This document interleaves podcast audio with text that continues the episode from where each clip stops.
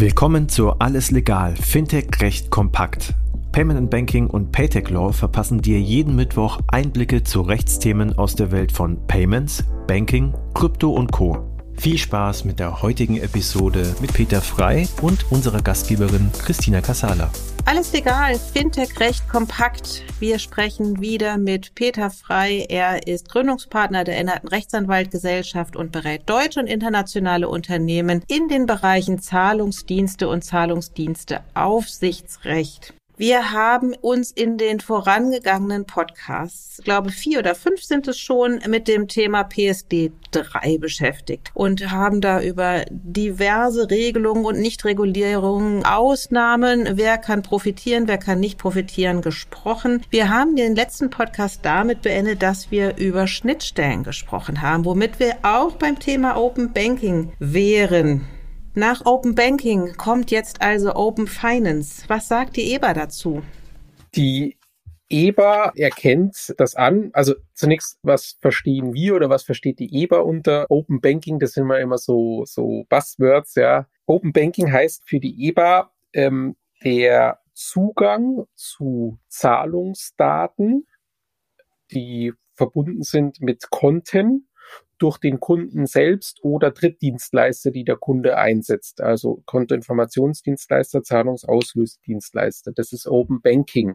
Dagegen Open Finance, das ist eine Erweiterung dahingehend, dass dieses Konzept ja des freien Zugangs des Kunden zu, und seiner Dienstleister zu Daten ausgeweitet werden sollen zu weiteren oder anderen Finanzdaten des Kunden zum Beispiel Daten, die seine Spareinlagen betreffen, die seine Investments betreffen, die seine Kredite betreffen, die seine Versicherungen betreffen. Das ist äh, sozusagen dieses erweiterte Konzept von Open Banking ist gleich Open Finance.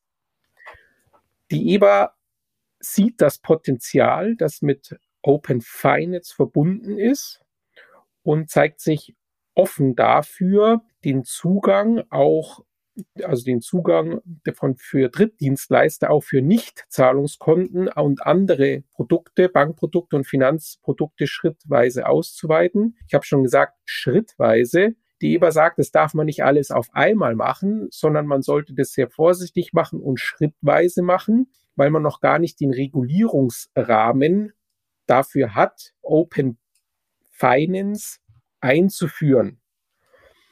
Die EBA spricht dann auch in diesem Zusammenhang davon, dass ein neuer Rechtsrahmen geschaffen werden soll für Open Finance und überlegt dann weitergehend, ja, dass man den Kontoinformationsdienstleister ja dann eigentlich aus dem Anwendungsbereich der PSD 3 herausnehmen könnte und in den neuen Open äh, Rechtsrahmen für Open Finance eingliedern könnte. Das sind also die, sagen wir mal, zugegebenermaßen noch nicht sehr konkreten Gedanken der EBA zu dem Thema Open Finance. Warum fällt ihr das schwer, sich da schon Gedanken zuzumachen oder beziehungsweise das noch ein bisschen offen zu lassen? Also ich denke, das liegt daran, also wir reden ja über eine, über Daten und über ganz verschiedene Produkte, deren Daten zugänglich gemacht werden sollen. Und jedes Finanzprodukt, jedes Bankprodukt unterliegt einem gesonderten Regulierungsrahmen oder sie auf jeden Fall nicht der gleiche Regulierungsrahmen. Und um sagen zu können, ja, du hast jetzt Zugriff auf alle Daten, muss man schon sehr genau die einzelnen Regulierungsrahmen anschauen. Welche Voraussetzungen muss ich schaffen, damit dieses Konzept rechtlich sicher überhaupt umsetzbar ist? Und sowas existiert noch nicht. Und das ist, glaube ich, der Grund, warum die EBA da eher vorsichtig ist und erstmal sagt, ja, der Grundgedanke ist gut, aber wir müssen uns dem vorsichtig und schrittweise nähern.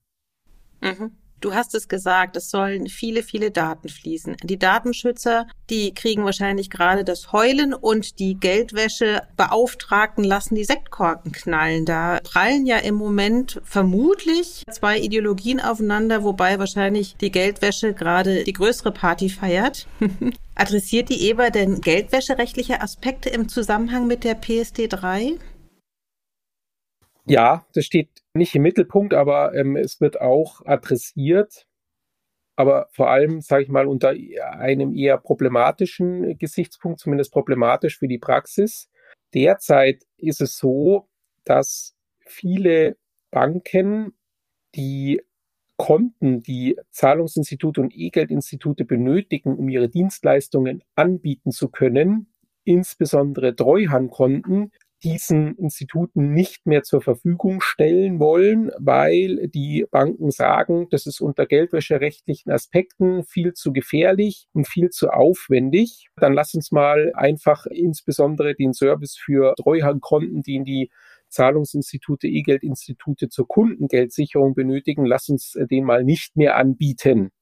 Das löst viele praktische Probleme für Zahlungsinstitute und E-Geldinstitute derzeit aus. Und da äh, macht sich die EBA Gedanken und sagt, ja, wir müssen Maßnahmen ergreifen, damit dieser Trend ja, gestoppt wird, so dass die Banken die Konten, die die Zahlungsinstitute und E-Geldinstitute brauchen, um ihre Tätigkeit auszuüben, damit die die auch bekommen. Ein weiterer für die Praxis, sag ich mal, positiver Aspekt ist die Tatsache, dass die EBA es in Frage stellt, ob die Einbeziehung von Kontoinformationsdienstleistern als Verpflichtete des Geldwäscherechts, ob das überhaupt gerechtfertigt ist. Und die EBA tendiert dazu zu sagen, nein, das ist nicht gerechtfertigt, die sollte man aus der Geldwäschepflicht herausnehmen, weil die kontoführenden Banken ja sozusagen diese Pflicht schon haben und diese Pflicht erfüllen. Das wäre eine Doppelung, wenn das auch die Kontoinformationsdienstleister tun müssen. Das sagen die auch schon die ganze Zeit, aber derzeit ist halt laut Gesetz äh, es eben schwierig, ähm, hier zu argumentieren, dass die nicht unter die Geldwäschepflicht fallen. Aber das soll, das soll sich möglicherweise in der Zukunft ändern. Naja, so frei nach dem Motto doppelt gemoppelt hält besser. So ist es. Ist es aber hier nicht zwangsläufig. Genau. Es gibt ja auch schon eine ganze Weile die Diskussion darüber, die Zahlungsdienste-Richtlinie und die E-Geld-Richtlinie zu fusionieren. Macht das aus deiner Sicht Sinn und wie sind da gerade die allgemeinen Tendenzen bei der EBA? Also die, die EBA unterstützt diese Fusion sehr eindeutig, was aus meiner Sicht auch richtig ist. Und sie sagt, es gibt keinen durchschlagenden Grund, E-Geld-Institute und Zahlungsinstitute unterschiedlich zu regulieren.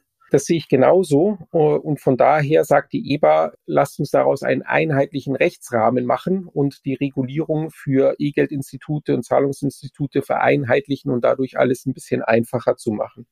Jetzt macht die EBA sich über ganz viele Sachen Gedanken und wir haben ganz viel über Kontoinformation und Kontoführung und Kreditkarte und was nicht alles. Nun müssen wir uns aber auch über Krypto Gedanken machen. Also fällt das gerade im Zusammenhang mit der PSD3, denkt die EBA darüber nach? Findet das Einzug? Ähm, wird das völlig ausgeklammert oder will die EBA das nicht wahrhaben? was ist da jetzt zu erwarten? Also weil Krypto, denke ich, geht ja nicht mehr weg. Das stimmt und das, glaube ich, sieht auch die EBA so. Und vor allem, äh, Christina, das weißt du ja als eine Expertin, die sich jeden Tag mit Regulierung beschäftigt, aus einem journalistischen Blickwinkel heraus. Es gibt ja jetzt die Mika, ja, diese Verordnung über Märkte für Kryptowerte. Und da sagt die EBA, ja, wir müssen sehr genau die PSD3 mit der Mika abstimmen, ja, damit wir keine Friktionen haben zwischen den unterschiedlichen Regulierungsrahmen. Warum? Ja, die Mika regelt ja Kryptowerte. Zu den Kryptowerten zählen aber auch Produkte, die äh, Berührungspunkte mit der PSD3 haben. Stichwort zum Beispiel E-Money Token oder die Asset Referenced Token, die sind Gegenstand der Mika. Die kann man aber auch sozusagen ja unter den Regulierungsrahmen der PSD 3 betrachten. Wenn ein E-Geld-Token E-Geld als E-Geld zu qualifizieren ist, fällt es heute unter die E-Geld-Richtlinie. Und da muss man, wie gesagt, sagt die EBA, sehr aufpassen und genau abstimmen, was wann für welches Produkt gilt. Es gibt noch andere Regulierungsakte, die wichtig sind in Bezug auf Abstimmung zu PSD 3. Das ist immer äh, insbesondere auch diese äh, sogenannte DORA, ja, auf äh, Deutsch Verordnung über digitale Betriebsstabilität. Da geht es um die Sicherheit von IT-Systemen, die für das Thema Finanzmarkt eingesetzt werden. Da werden sehr detaillierte Anforderungen an die ähm, IT-Sicherheit gestellt und auch da sagt die EBA, Dora und PSD3 dürfen keine unterschiedlichen Anforderungen stellen, sondern es muss sehr fein aufeinander abgestimmt werden. Und ähm, um jetzt auch die Datenschützer ein bisschen zu trösten, die EBA sagt auch, es gibt die Datenschutzgrundverordnung, die ist auch wichtig und auch da muss natürlich die PSD3 drauf Rücksicht nehmen und abgestimmt werden. Also ein kleinen Piccolo für die Datenschützer, während die Geldwäschebeauftragte die Magnumflasche platzen lassen. Das klingt aber jetzt so, ich meine, die Mika ist ja jetzt fast durch. Also ich meine, wird man die Mika nochmal anfassen müssen, wenn die PSD3 kommt oder muss jetzt die PSD3 sich um die Mika herumstricken? Also ich glaube, letzteres wird der Fall sein. Es wird so sein, dass die PSD3 herumgestrickt werden muss um die Mika. Warum? Ja, weil wir noch in einem sehr frühen Stadium sind, was die PSD3 betrifft. Dieses EBA-Papier, diese 100 Seiten, die wir jetzt haben, geben, glaube ich, schon einen ganz guten Eindruck davon, in welche Richtung die PSD3 gehen wird.